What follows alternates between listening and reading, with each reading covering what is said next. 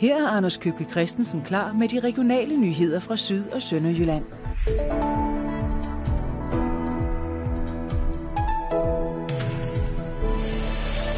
I børnehaven her har de truffet et valg. Forældre skal bære mundbind, når de henter og bringer deres børn.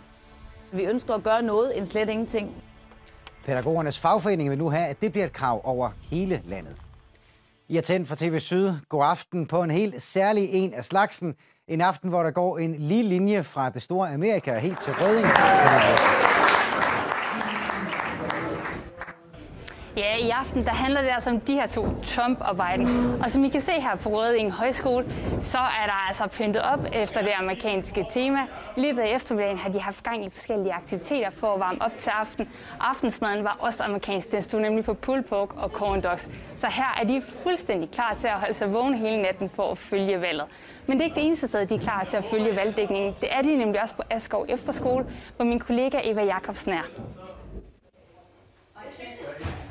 Det er det i hvert fald. Og fordi det her det er en efterskole, så er der ikke krav om, at vi bærer mundbind, og heller ikke, at eleverne bærer mundbind. Nogle af dem er allerede samlet og har tyvstartet lidt på det der aftenens arrangement. Langt de fleste af de et hundrede og treogtyve elever, de samles senere i aften for at følge med. Der har også været amerikansk mad. Den har stået på mac and cheese til aftensmad her. Skolen er pyntet op med stars and stripes. Og når vi er tilbage om lidt, så taler jeg med et par af eleverne og deres lærer om, hvorfor det er så interessant at følge med i et valg over there. Men lige nu holder vi fast i det med mundbind, for vi skal have mundbind på, når vi går på restaurant, i biografen, på bar, til købmanden og så videre.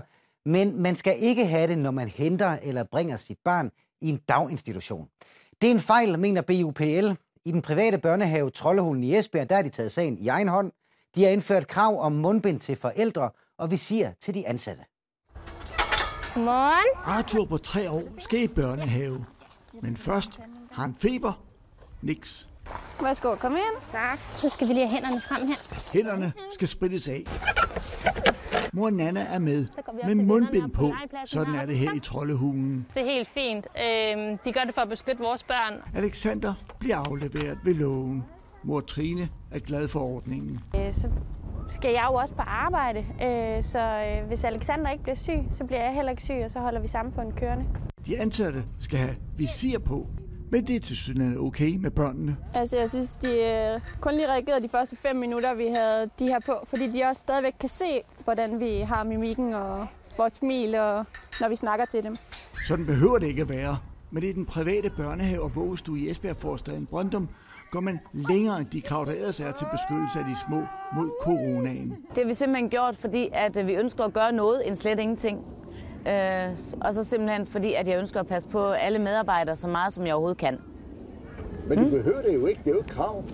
Nej, det er ikke noget krav, men hvis man kan gøre noget, som ikke har betydning for den relation, man har med barnet, så synes jeg jo, at øh, så er det jo en lille ting at gøre. Fagforeningen B U P L melder ud med krav om, at alle forældre skal have mundbind på i daginstitutionerne. Det vi er jo rigtig meget optaget af, det er selvfølgelig at tage vare på vores medlemmers øh, deres tryghed, og de er frontpersonale, så i den sammenhæng mener vi, det er, øh, at det er helt relevant, at forældre også er med til at, at sørge for den sikkerhed, og det kan netop måske være mundbind, når de afleverer børnene, og når de henter børnene, der kan være en af de øh, løsninger, vi kan, øh, som de kan være med til at bidrage med.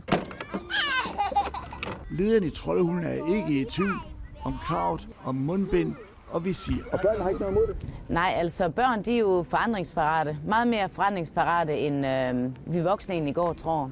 At hvis det er børn, der trives og øh, er glade i hverdagen, jamen, så lægger de slet ikke mærke til, at der egentlig sker noget så simpelt som et lille mundvisir.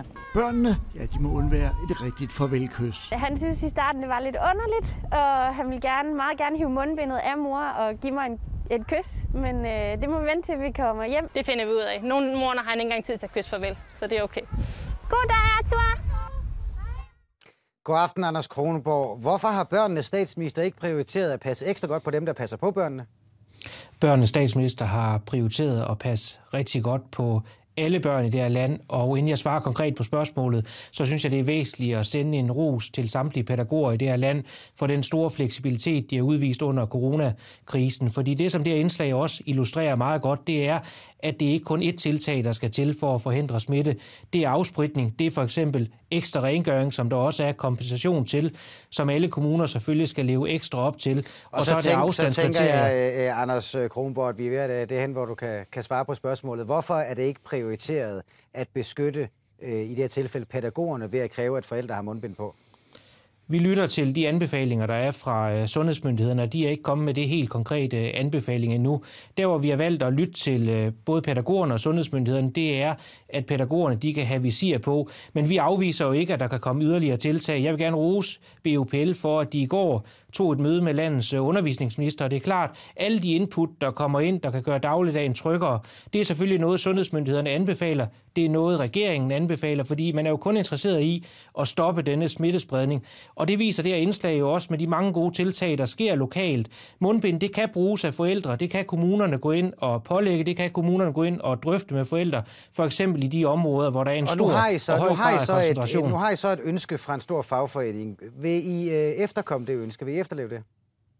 Det har jeg ikke kompetence til her i, i T V Syd og Lov, men jeg ved, at alle gode input, de overvejes i øjeblikket, fordi det, det handler om for os, det er at lytte til sundhedsmyndighedernes krav, det er at passe godt på medarbejderne, det er at bruge den sunde fornuft, og som sagt, så er der mange tiltag, der skal til for at hindre den her krise. En af de tiltag, vi ved, der virkelig virker, det er ekstra rengøring ude i institutionerne, og det har vi for eksempel lavet kompensationsordninger til, så vi kan sikre, at der bliver gjort ordentligt ren, og de små børn, de ikke bliver smittet. Lød det fra Anders Kronborg. Tak fordi du var med.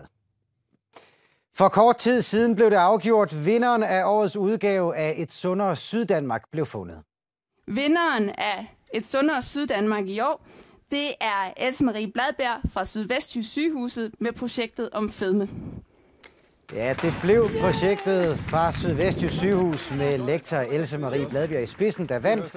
Hun får en million kroner til at forske i, om et særligt protein i kroppen kan være afgørende for, hvor nemt vi hver især har ved at tage på. Og det kan være en hjælp i kampen mod overvægt. Mark Bondgaard, sammen med en kollega fra T V to Fyn, så var det dig, der fik lov til at stå i spidsen for det her store finaleshow. Det sluttede for kort tid siden. Hvad har det været for en aften hos jer i Odense? Jamen, Anders, det har været en super fed aften. Det har været fantastisk at være med til at pege på nogle af de forskningsprojekter, og så blev der altså også delt millioner ud, som vi kunne se her. Altså, konfettien, den har jo ikke engang lagt sig her ved Else Marie Bladbjerg, som løb med den der check. Der står en million kroner på den, og den skal så gå til hendes forskningsprojekt omkring det her med, om vores blod faktisk kan være nøglen til, hvorfor nogle af os har så svært ved at tabe os, og måske også så nemt ved at tage på. Else Marie Bladbjerg, hvordan har du det lige nu? Jamen, jeg er jo glad. Det giver jo sig selv. Jeg har vundet en hel million kroner til forskningsprojektet. Det er så mange penge, og ja, jeg glæder mig til at komme i gang. Jeg er så taknemmelig og, og ydmyg også i forhold til alle de stemmer, jeg har fået fra, fra borgere, mm. som har vist uh, rigtig stor interesse for projektet. Hvordan, øh, hvordan skal en million kroner egentlig blive brugt i den her sammenhæng? Åh, oh, så nogen, de får hurtige ben at gå på. Det skal blive til en forskeruddannelse for en, der er noget yngre end mig, som jeg skal vejlede, og de skal ja. jo have løn i tre år, så... Øh, ja. Og i og med, at vi skal kigge på blodprøver, så er der mange ting, der skal analyseres i blodprøverne også, og det koster også mange penge. Tror du faktisk, at vi kan finde ud af, at, at svaret til overvægt, det kan blandt andet ligge i vores blod? Det håber jeg. Jeg håber jo, at det her protein, vi skal kigge på, som vi, vi kan se i musestudier, at det har betydning for, om musene de bliver overvægtige og får fedtlever. Og hvis musene har forskellige typer af proteinet, så er der nogen, der udvikler overvægt, og andre, der ikke gør. Og mennesker har præcis det samme protein i blodet, og vi har også mange forskellige typer af proteinet. Så vi, mm. vi håber lidt, vi kan finde det samme i mennesker, som vi kan i mus. Super. Og ved du hvad, jeg synes lige, vi skal prøve at hilse på en af de mennesker her i Danmark, der har kæmpet med, med og mod kiloene hele sit liv. Det er det, det er. Kim Asping Jørgensen spiser aftensmad med sin familie i Nordenskov. Skal du have noget æg? Ligesom Laura. Han er en af de danskere, der lever som svært overvægtig. Det stiller jo mange spørgsmål ind i, ind i sig selv, kan man sige. Hvad, hvad fejler man? Hvad, hvad går der galt? Og hvad skal der til for at, for at gøre noget ved det? Bamse. Selvom Kim Jørgensen som fjorten-årig tabte atten kilo på et julemærke hjem, så fortsatte han igennem årene med at vokse. Sidste år blev det ekstremt. et hundrede og tooghalvfems kilo i alt. Hvor, hvor gammel var du da? Jeg var tredive år gammel. Kan vi så sætte sådan en her på? Vil du ikke hjælpe, far?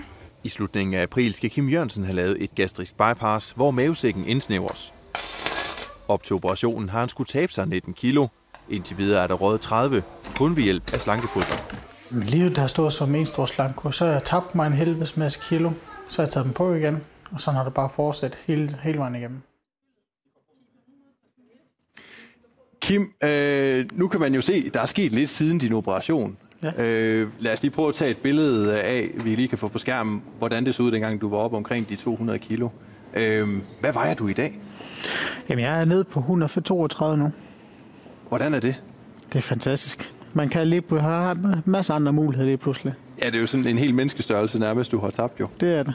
Hvad, nu, nu hører vi jo her i Else Marie Bladbjergs projekt, at, at noget i dit blod, et protein i dit blod, kan være noget af nøglen til, hvorfor du har haft så svært ved at tabe dig igennem dit liv, og så nemt ved at tage på. Hvordan lyder det i dine ører? Jamen, det lyder jo rigtigt nok. Det, det kunne være fantastisk, hvis man kunne finde en løsning på det. Fordi mm. der er jo mange, der kan tage på, og der er mange, der ikke kan tage på. Hvordan har du oplevet det, at det var så svært for dig at tabe dig? Jamen, det har været både hårdt fysisk og psykisk på rigtig, rigtig mange punkter. Hvordan hvad, har du, kan man sige, du har, har du prøvet det her, som nogen sidder og tænker måske, spis mindre og lav mere? Det har jeg hørt rigtig mange gange, og det er gentagende, man hører det. Mm. Og hvad, er det, hvad, hvad tænker du så, når, hvis, hvis nøglen også måske ligger i det protein, du har i blodet, om det kunne være en del af svaret? Det kunne være fantastisk, hvis det kunne være en del af svaret. Ja. Hvad, hvad tænker du så om, at der lige pludselig er røget en million kroner af til det her projekt, så kan det jo faktisk blive til noget også? Jamen, det lyder helt fantastisk. Hvis der bare er en, der kunne, kunne spare sig det, jeg havde været igennem, så har det helt klart været det der. Lad os håbe det. Ja. Men du skal i hvert fald have stor, øh, hvad kan vi sige, meget, meget ros for, at du ligesom har øh, smidt de kilo, øh, du har. Tak. Vi, øh, kan, I kan selvfølgelig se meget mere omkring Et Sundere Syddanmark og se, he, gense hele showet inde på vores hjemmeside. Ja, gik I glip af det, så kan I også få det i fjernsynet. Vi sender det på T V Syd Plus i aften kl. enogtyve femoghalvtreds. Nu skal det handle om det her. Det Hvide Hus. Hvem skal bo der de næste fire år? Donald Trump eller Joe Biden? Indrømmet, det er en lille smule uden for vores normale dækningsområde, men det er ikke det samme som, at det er uvedkommende for os, eller at der ikke bliver fulgt med i det i Syd- og Sønderjylland. For seks tusind tre hundrede og enogtyve kilometer nordøst for Det Hvide Hus, der ligger Rødding Højskole. Og der har man gjort sig klar til en lang nat, Pernille Leftes. Ja, det har man, og jeg har lige fået lov til at forstyrre to af eleverne og trække dem lidt væk fra underholdningen, der gang heroppe på scenen. Kan jeg ikke så klare? Må jeg ikke høre, hvorfor er det amerikanske præsidentvalg vigtigt for jer? Jamen, jeg synes, det er vigtigt, fordi både i U S A er det så spændende indrigspolitisk land øh, inden for rammerne, og så synes jeg også, at vi har, Danmark er så lille et land, at, øh, at vi ligesom har så, det har så stor betydning for os, hvad udfaldet af valget bliver. Øh, ja, så det synes jeg, bliver, det bliver vildt interessant at se, hvad det bliver, bliver til. Og nu er der jo langt fra U S A til Rødding. Clara, hvordan tænker du, at det her præsidentvalg kan ændre din hverdag? Jamen altså, øh, det betyder jo mange ting i dag i sådan en, en ret globaliseret verden, som det jo er. Især med sådan noget som, som klimaforandringer, hvor der er ret stor forskel på, øh, på de to præs- øh, hvad hedder det, præsidentkandidaters øh, synspunkt på, hvad man skal gøre og sådan noget. Så er der bare ikke nogen grænser i virkeligheden. Altså, så kommer det lynhurtigt til at betyde noget for, for os i Danmark, og, øh, og især for den unge generation, tror jeg. Øh, og der er bare, ja netop, altså så enormt stor forskel på de to, at øh, jeg tror, det kan blive to nærmest helt forskellige verdener. Øhm, og U S A er bare så mega indflydelsesrig, at det, det kan vi bare ikke undgå. Og jeg skal lige høre kort her til sidst, jeg, nu har jeg arbejdet med det her i en tre uger. Hvad har I fået af det her forløb øh, omkring det her præsident, eller, amerikanske præsidentvalg? Ja, øh, vi har blandt andet, altså vi har arbejdet rigtig meget med udenrigspolitik, øh, udenrigspolitik og international politik. Så jeg tror for os, at det bliver rigtig spændende at se, hvordan øh, U S A kommer til at spille i verden. Fordi at vi har snakket meget om Rusland og Kina, og hvordan skal vi forholde sig? Er det Biden, der gerne vil pleje de her interesser, eller bliver det Trump, der skubber folk væk og sådan noget? Ja. Og tidligere i dag, så havde de altså også et oplæg her på øh, højskolen, og vi snakkede med oplægsholderen Andreas Hagen Birk. Man skal forklare det øh, amerikanske valg ganske kort. Hvordan fungerer det? Jamen det fungerer jo på den måde, at U S A er et demokrati, men øh, ikke et demokrati på den måde, vi kender det. Det er et øh, indirekte demokrati, så når, stemmerne, eller når vælgerne de går til stemmeurnerne i dag, så stemmer de ikke direkte på kandidaterne. De stemmer til det her valgmandskollegie, hvor der er fem hundrede og otteogtredive udpegede valgmænd, som øh, faktisk først i december måned giver stemmerne. Og de her stemmer bliver så afgjort af, hvad folk stemmer ud i staterne. Og øh, Biden eller Trump, den der først får to hundrede og halvfjerds af de her valgmænd, jamen øh, han bliver præsident. Hvad skal vi være særlig opmærksom på ved, ved det amerikanske valg i år?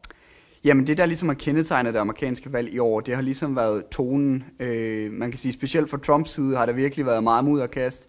Og corona har også gjort et kæmpestort indhug. Inden corona øh, kom til, der gik det faktisk ret godt for den amerikanske økonomi, og det gik rimelig okay for Trump i forhold til, hvordan det gør nu. Så hvis jeg skulle opsummere det med et ord, ville jeg helt sikkert sige, at corona øh, har præget det her valg. Og Clara, jeg kan lige høre dig. Hvad glæder du dig allermest til ved at følge det her valg her i aften og i nat?